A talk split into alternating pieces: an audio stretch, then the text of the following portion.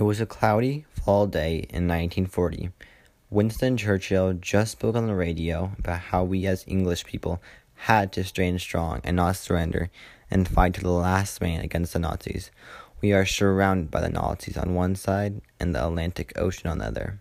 The air raid has been happening all day since the Germans took over France in 1940. The sound of cannon fire has been almost constant throughout the day and night. We've almost forgotten what the sound of peace and silence we used to take for granted are. Our pilots are fighting bravely and have tried to slow down the great large German air force who have been wreaking havoc on our land. One of the greatest pilots was Bill Millington.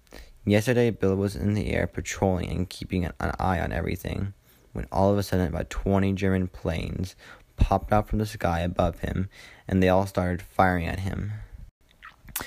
Bill used his incredible piloting skills and started dodging the bullets by zigzagging through the cloudy air. The sound of bullets echoed in his head. One giant cannon shell came straight out of nowhere, nailing his plane in the tail.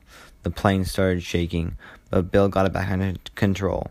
Pieces of the plane came off and plummeted down onto the ground.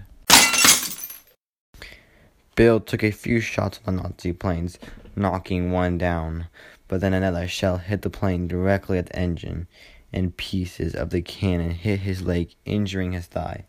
Blood started gushing out from his thigh, and then the engine slowly turned off, and then the plane started plummeting down. Bill's next thought was, I need to jump out of this plane now. But he spotted a small village right below him, and he knew if he jumped out of the plane now, surely the plane will hit the village and completely destroy it. So quickly he decided to maneuver the plane away from the village. The air was full of smoke from the plane's engine getting destroyed.